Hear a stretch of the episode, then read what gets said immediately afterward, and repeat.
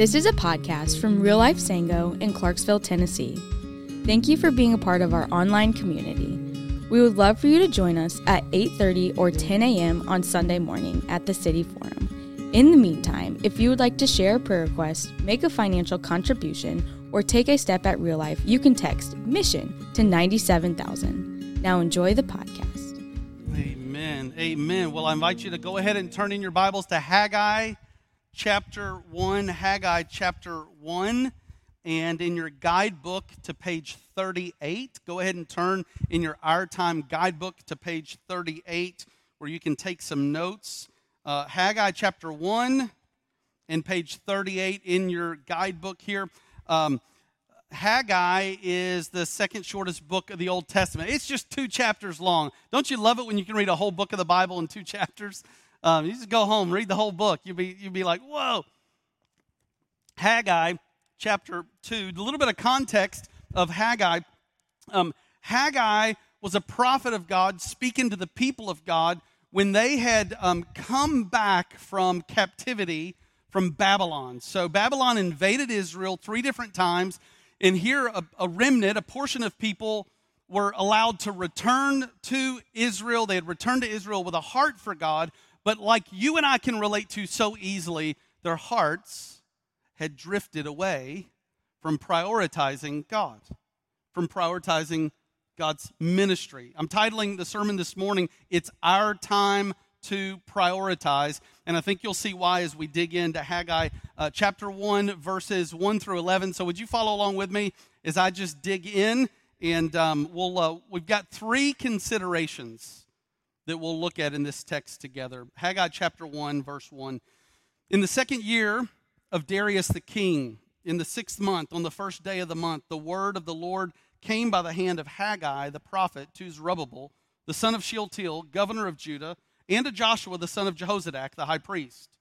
Thus says the Lord of hosts These people say the time has not come. The time has not yet come to rebuild the house of the Lord. Then the word of the Lord came by the hand of Haggai the prophet. Is it time for you yourselves to dwell in your paneled houses while this house lies in ruin? Now, therefore, thus says the Lord of hosts, consider your ways. You have sown much and harvested little. You eat, but you never have enough. You drink, but you never have your fill. You clothe yourselves, but no one is warm. And he who earns wages does so to put them into a bag with holes. Thus says the Lord of hosts Consider your ways. Go up to the hills and bring wood and build the house that I may take pleasure in it and that I may be glorified, says the Lord. You looked for much, and behold, it came to little. And when you brought it home, I blew it away. Why? declares the Lord of hosts. Because of my house that lies in ruins, while each of you busies himself with his own house. Therefore, the heavens above you have withheld the dew, the earth has withheld its produce, and I have called for a drought on the land and the hills, on the grain, the new wine, the oil, on the ground, on, the, on what the ground brings forth, on man and beast, and on all their labors. Would you pray with me? Father, we pray, speak to us through your word. We pray in Jesus' name. Amen. Last week, I noted that um, Israel's situation is very different and very similar to real life situation. It's very different in that um, God was instructing Israel to rebuild the temple. We're not building the temple. Uh, we're building a, a building, a place of ministry, but what we understand is that we, God's people, have become his temple. It's, it's, it's mind blowingly wondrous that when we turned from our sin and turned to Jesus, God filled us with his spirit. So, so the temple is where, is where God's presence resided. Now God's presence resides in us. We have become the temple of God. So, what we're doing at real life is not building the temple. God has built his temple in us, and he's filled his temple with his spirit, and it's just unspeakably wonderful that we've become the temple of God. So, it's very different but it's also very similar. It's very similar in that the temple was the place of worship and ministry. It was the, the hub of where Israel would gather and, and, and sacrifices would be, would be made. And what we are building in our building is going to be a hub of discipleship. It's going to be a place of worship. It's going to be where we, all the temples of the Holy Spirit, gather together. It's going to be where the temple of God gathers collectively for worship. So, what we've got before us and in front of us, it, it's different, but it's very similar to what God's people had in front of them. I just want to look at three quick considerations with you. And the first is just simply this God's people failed to prioritize the rebuilding of the temple. That's why Haggai came. That's what he, he came with a, a prophetic message that, that they had failed to prioritize the rebuilding of the temple. Look in verses 1 through 4 with me.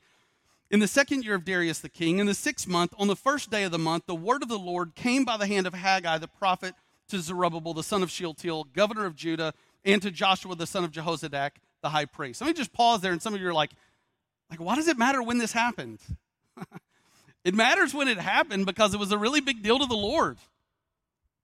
It was like this was a really big deal. And he's like, here's when this took place.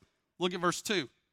Thus says the Lord of hosts these people say the time has not yet come to rebuild the house of the Lord. Why did they think that the time had not yet come to rebuild the house of the Lord?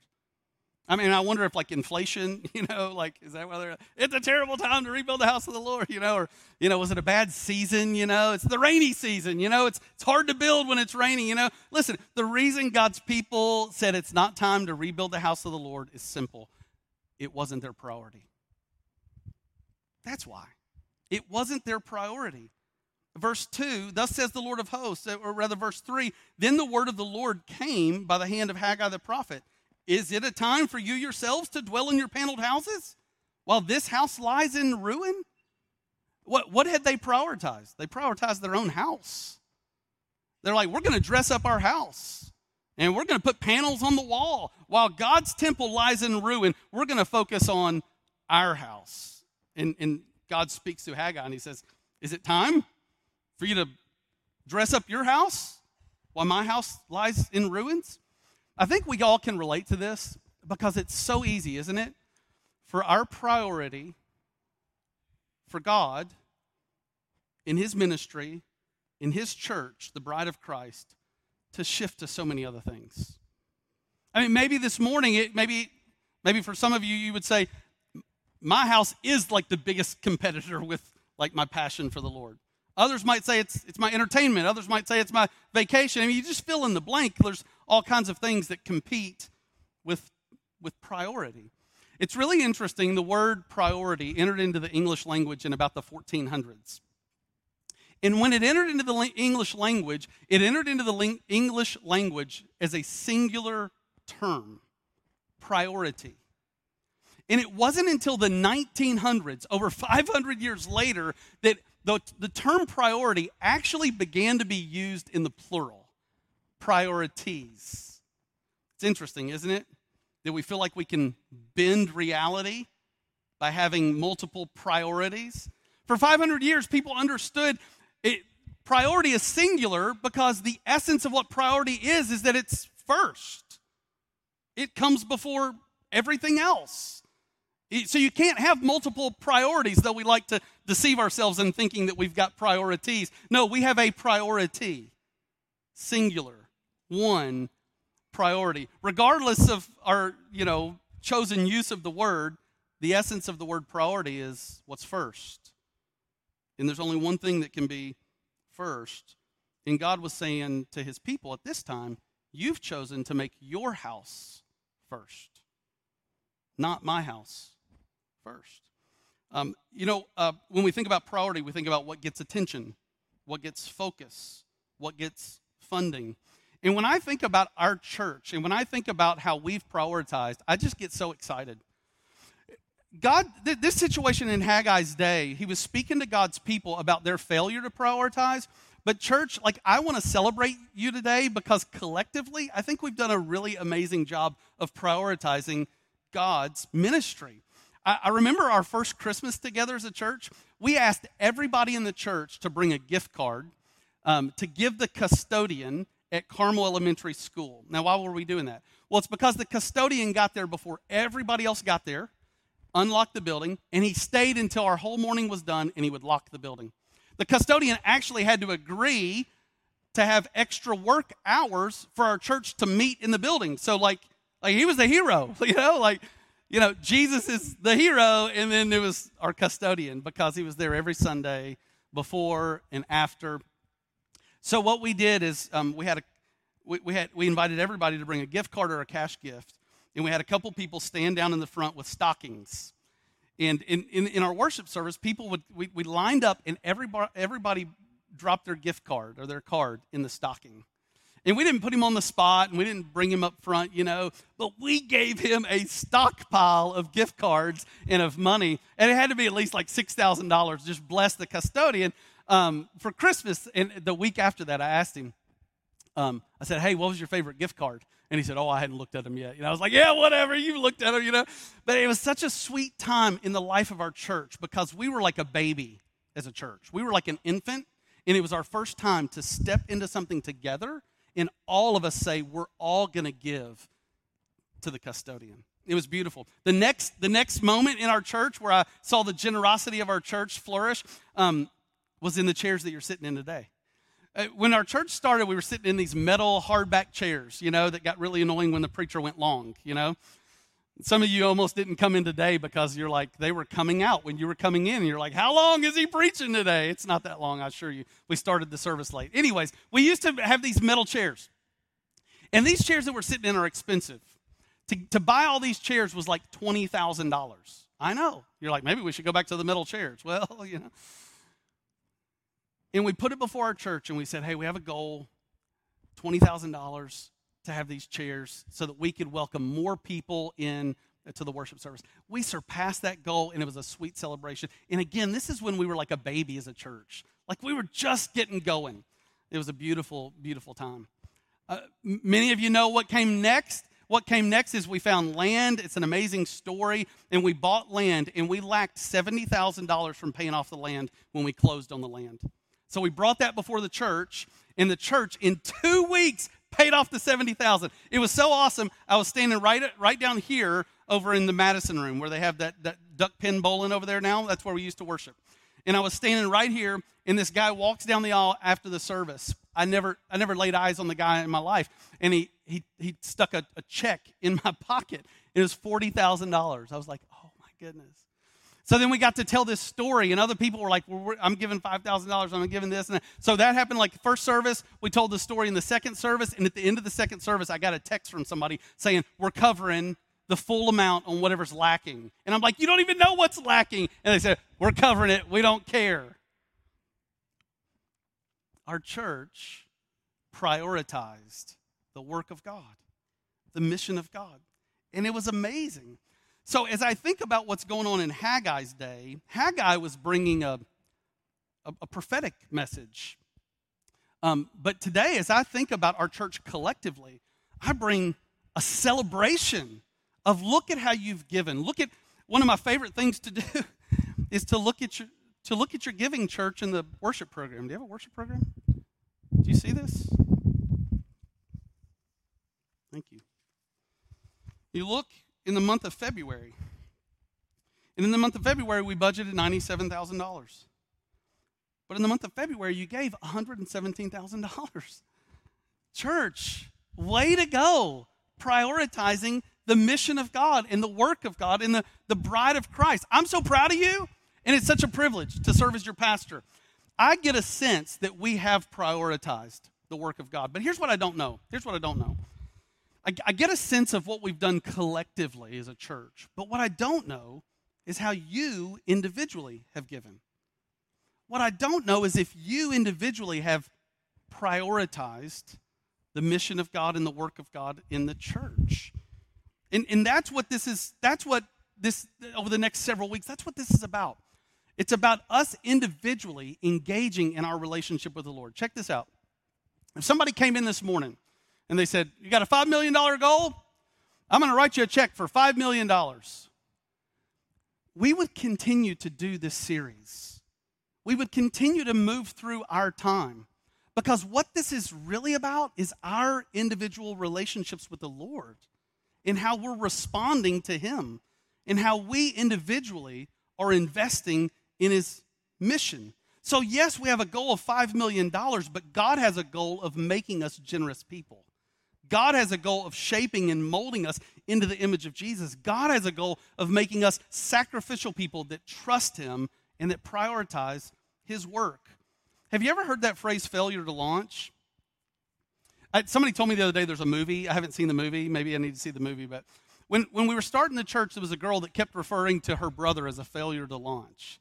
And essentially, what she, you know, essentially what had happened was mom and dad had like given everything they got to get him through high school, right? It's like all the late nights and all the blood, sweat, and tears. And here comes graduation day. And glory, hallelujah. We're dreaming of him doing something great in the world. And off he goes to college and all the sacrifices that they made to get him through college, you know, with this great dream and passion that something awesome is going to happen in his life, you know. And then what happens is he graduates from college and he moves back in with mom and dad. And here comes his 27th birthday. And here comes his 31st birthday. And he's passing that level of Zelda, or, you know, that's what we played back in the day. You know, he's like mastering the video game in the basement. Our culture calls that a failure to launch. So, as a church, it's important that we understand if you don't lean in, and if I don't lean in, and if we don't step into, into a, a, a place of maturity, we as a church could be a failure to launch. In other words, like every good mom, like you know, when, when he's rounding his 30th birthday and playing the video games, every good mom's going to say, You got to be out on this date, right? It's like, You got to get out of here. You got to grow up. You got to mature. You got to step into your own, right? Well, our landlord here has given us a date and says, Hey, your church has grown. Your church has matured. You're, you got a date. You got to you got to move on. You got to step out. It's, it's our time to mature. It's, it's our time to prioritize the work of the Lord, and we can't be a failure to launch. Um, what we see is that when God's people failed to prioritize the rebuilding of the temple, God disciplined his people for their wrong priority. Look at verses 5 and 6 with me. Now therefore, now therefore, thus says the Lord of hosts. Now, what is that phrase, Lord of hosts? That's a curious phrase, isn't it? It's used in the Bible over 200 times. The word, the phrase Lord of hosts, the, the phrase host there is a military term. And what it means is, is that God is leading an army of angels. That's what it's talking about. The Lord of hosts, surrounding him is this host of angels, and the Lord is leading an army of angels. That's the way the Lord is referred to here. Look at verse 5. Now, therefore, thus says the Lord of hosts, consider your ways.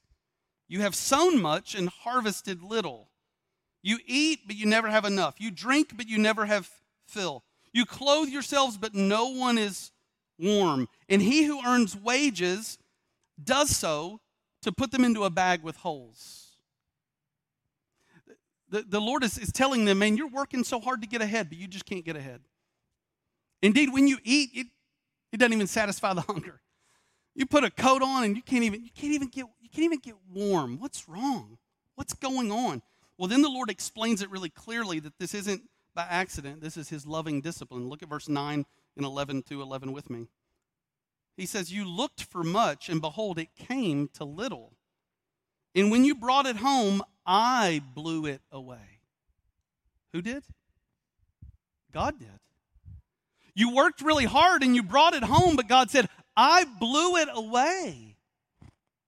Why? declares the Lord of hosts.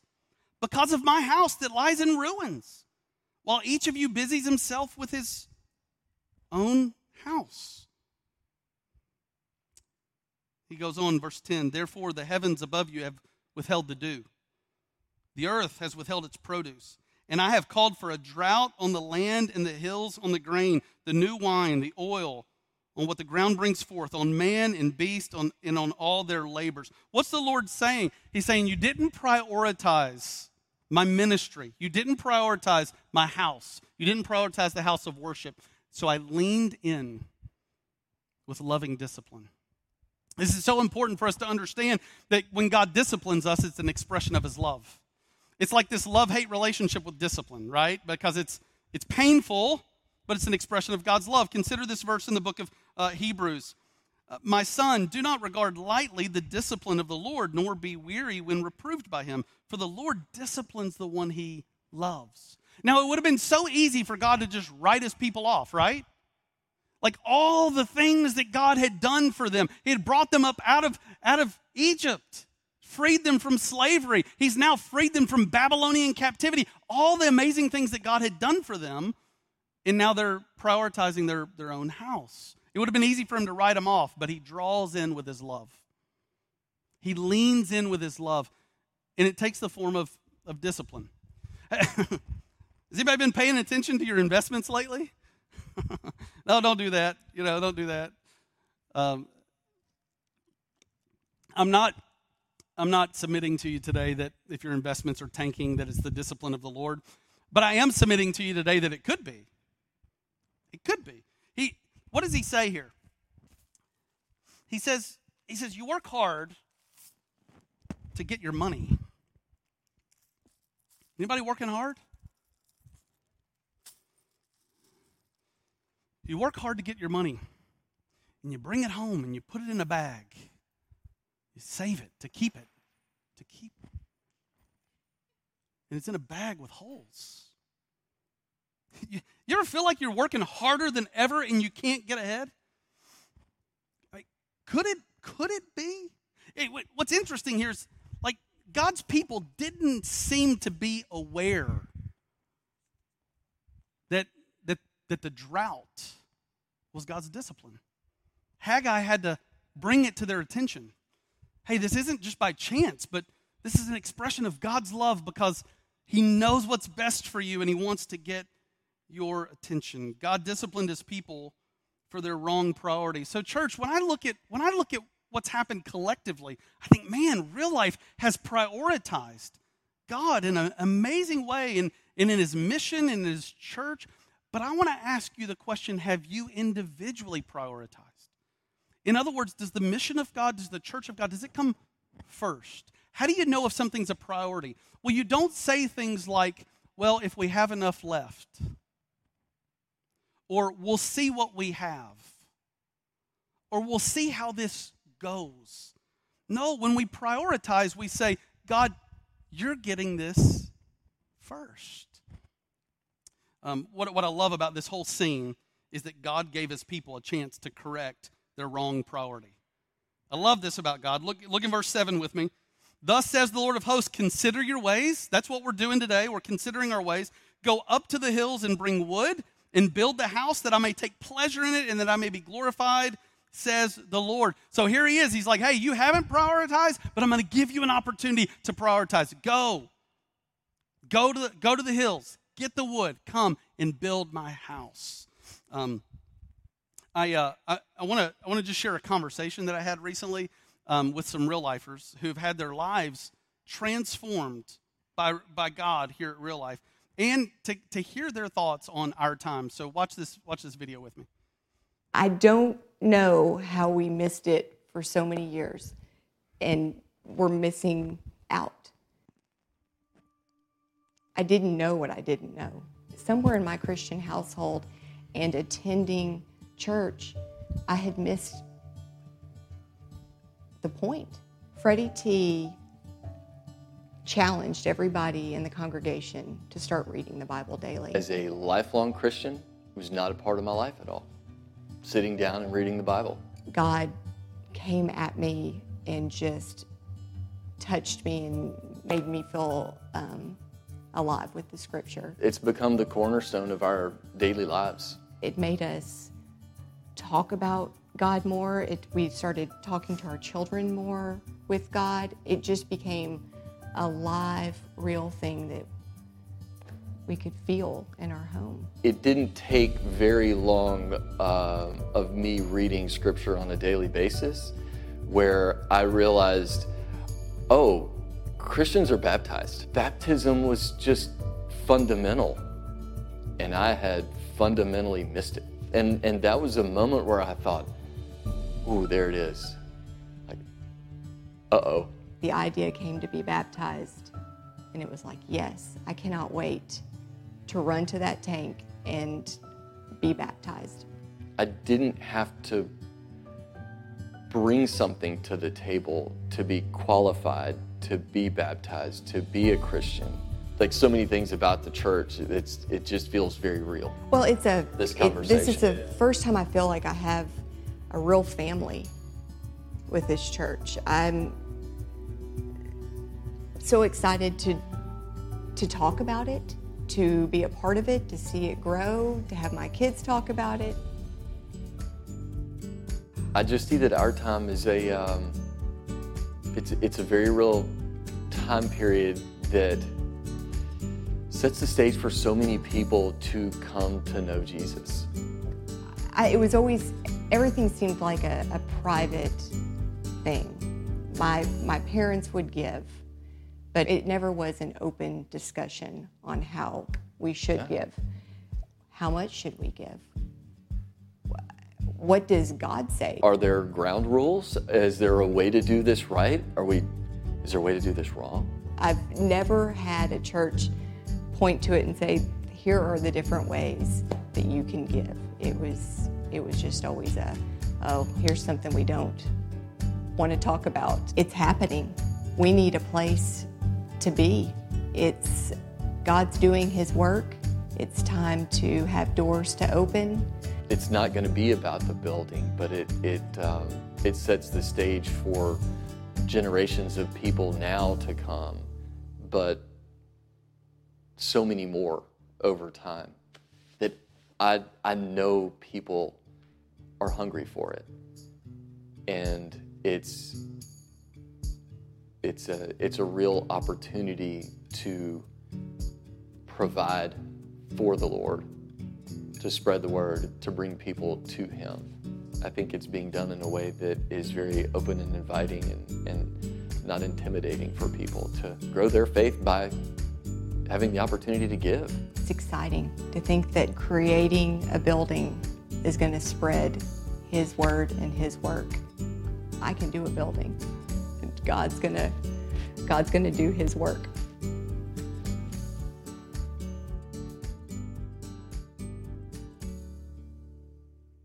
Doesn't that just fire you up? Here's this, here's this couple that stepped into our church, and their whole relationship with God has been renewed. They've stepped into baptism, they're reading God's word, and they're at this place where they, they say, it's exciting to give. I'm praying that that's our heart too. I, I love their questions. Is, is there a right way to give? Is there a wrong way to give? It, you know, I want to, I want to, I want to give you a little bit of a giving journey here. All right. Um, most of us start with this question: What do I do with my stuff? And that's a good question to start with. Maybe, uh, what do I do with my stuff? It's considering my ways, right? It's it's not just being flippant. What do I do with my stuff? But as we as we enter into a relationship with God, we realize, oh, it's not my stuff; it's His stuff. So then the so then we really begin to ask the question: What do we do with God's stuff? What do we do with God's stuff? But the longer we walk with the Lord, what we realize is we're not just saying, What do we do with God's stuff? but what do I do with what God has given me? In, in other words, we recognize, okay, it's not my stuff, it's God's stuff, but it's not just God's stuff, it's what God has given to me. So, so what do I do with what God has given to me? But as we continue to grow, we realize well, it's just not a conversation I'm having in my head. What do I do with what God has given to me? But, but rather, what does God want me to give from what He has provided? In, other words, it's not just a conversation I'm having with myself, it's not just a conversation I'm having with my spouse. It's a conversation that we're having with God. God, what do you want me to give with what you have provided to me? Do you see how this, this grows?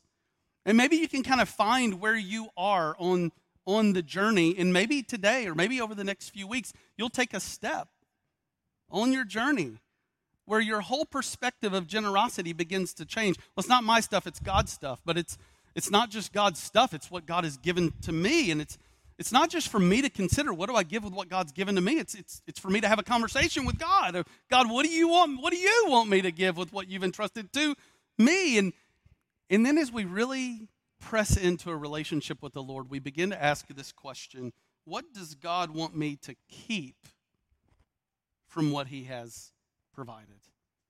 So, so it's not it's no longer what am I going to give, but God touches us with his love and God touches us with his generosity and he changes us to becoming such a generous person that generosity is the default. So it's no longer what am I going to give? It's it's like no, I'm giving. Like my life is pouring out generosity. What am I going to what am I going to keep? Um, we, um, you may want to just like grab your phone and take a picture of this so you can take it home and pray over this and consider this. Go ahead and take your phone out, just snap a picture of this. Um, when we were leading up to launch our time, we had these vision events at Carmel Elementary School. And as I'm sharing passionate vision, um, up goes this hand from this uh, kid, like I think middle schooler. And, and it was like kind of one of these moments where like I'm sharing and up goes this hand and I'm like, oh no.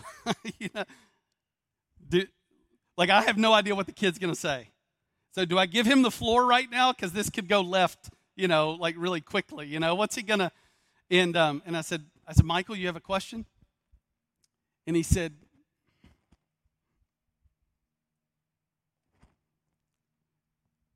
he said, can kids participate?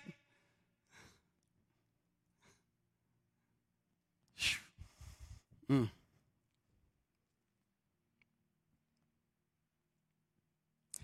Can, kids can kids fill out a card and make a commitment to the Lord? I had no idea what he was going to ask. I was like, Michael, yes, yes, yes. Michael, we want every middle schooler and every child and every teenager and every college student and every single adult and every young married couple. We want every newlywed. We want every middle aged couple. We want every every person just trying to find their way. We want every senior adult. We want every widow. We want everybody to hear from the Lord and to invest and to prioritize the. That was so awesome. And I told him this story about my son Elliot.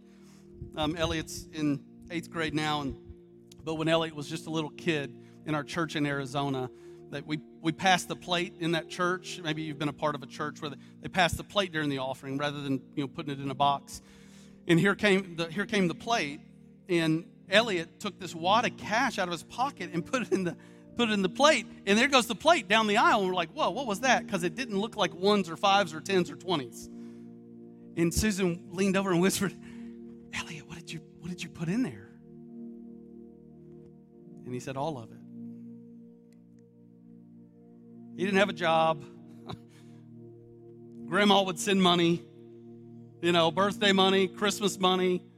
He was a saver. So there were a couple of Ben Franklins. I can't remember the total amount. But he gave it all.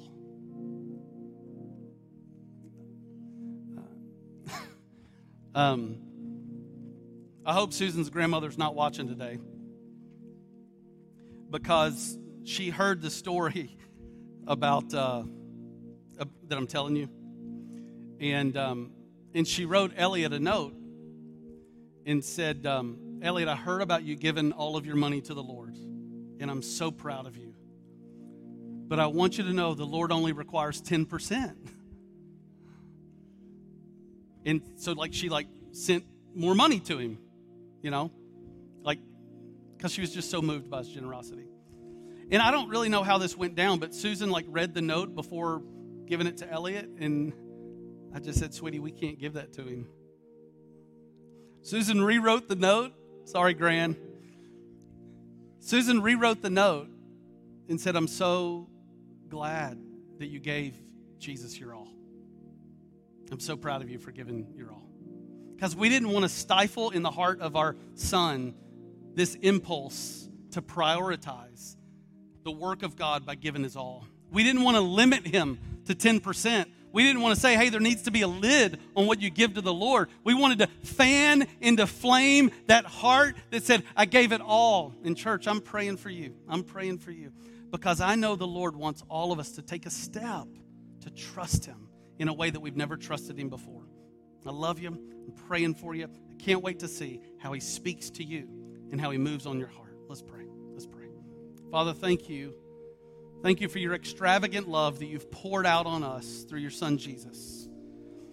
Father, we just confess we prioritize so many other things at times than you, but we, we pray for your Spirit's help that we might prioritize your work, your church, for the glory of your name. So, Lord, would you help us? We pray in Jesus' name. Amen. Let's stand to our feet. Let's sing out. Thank you for listening. We trust that God is stirring something special in your heart today.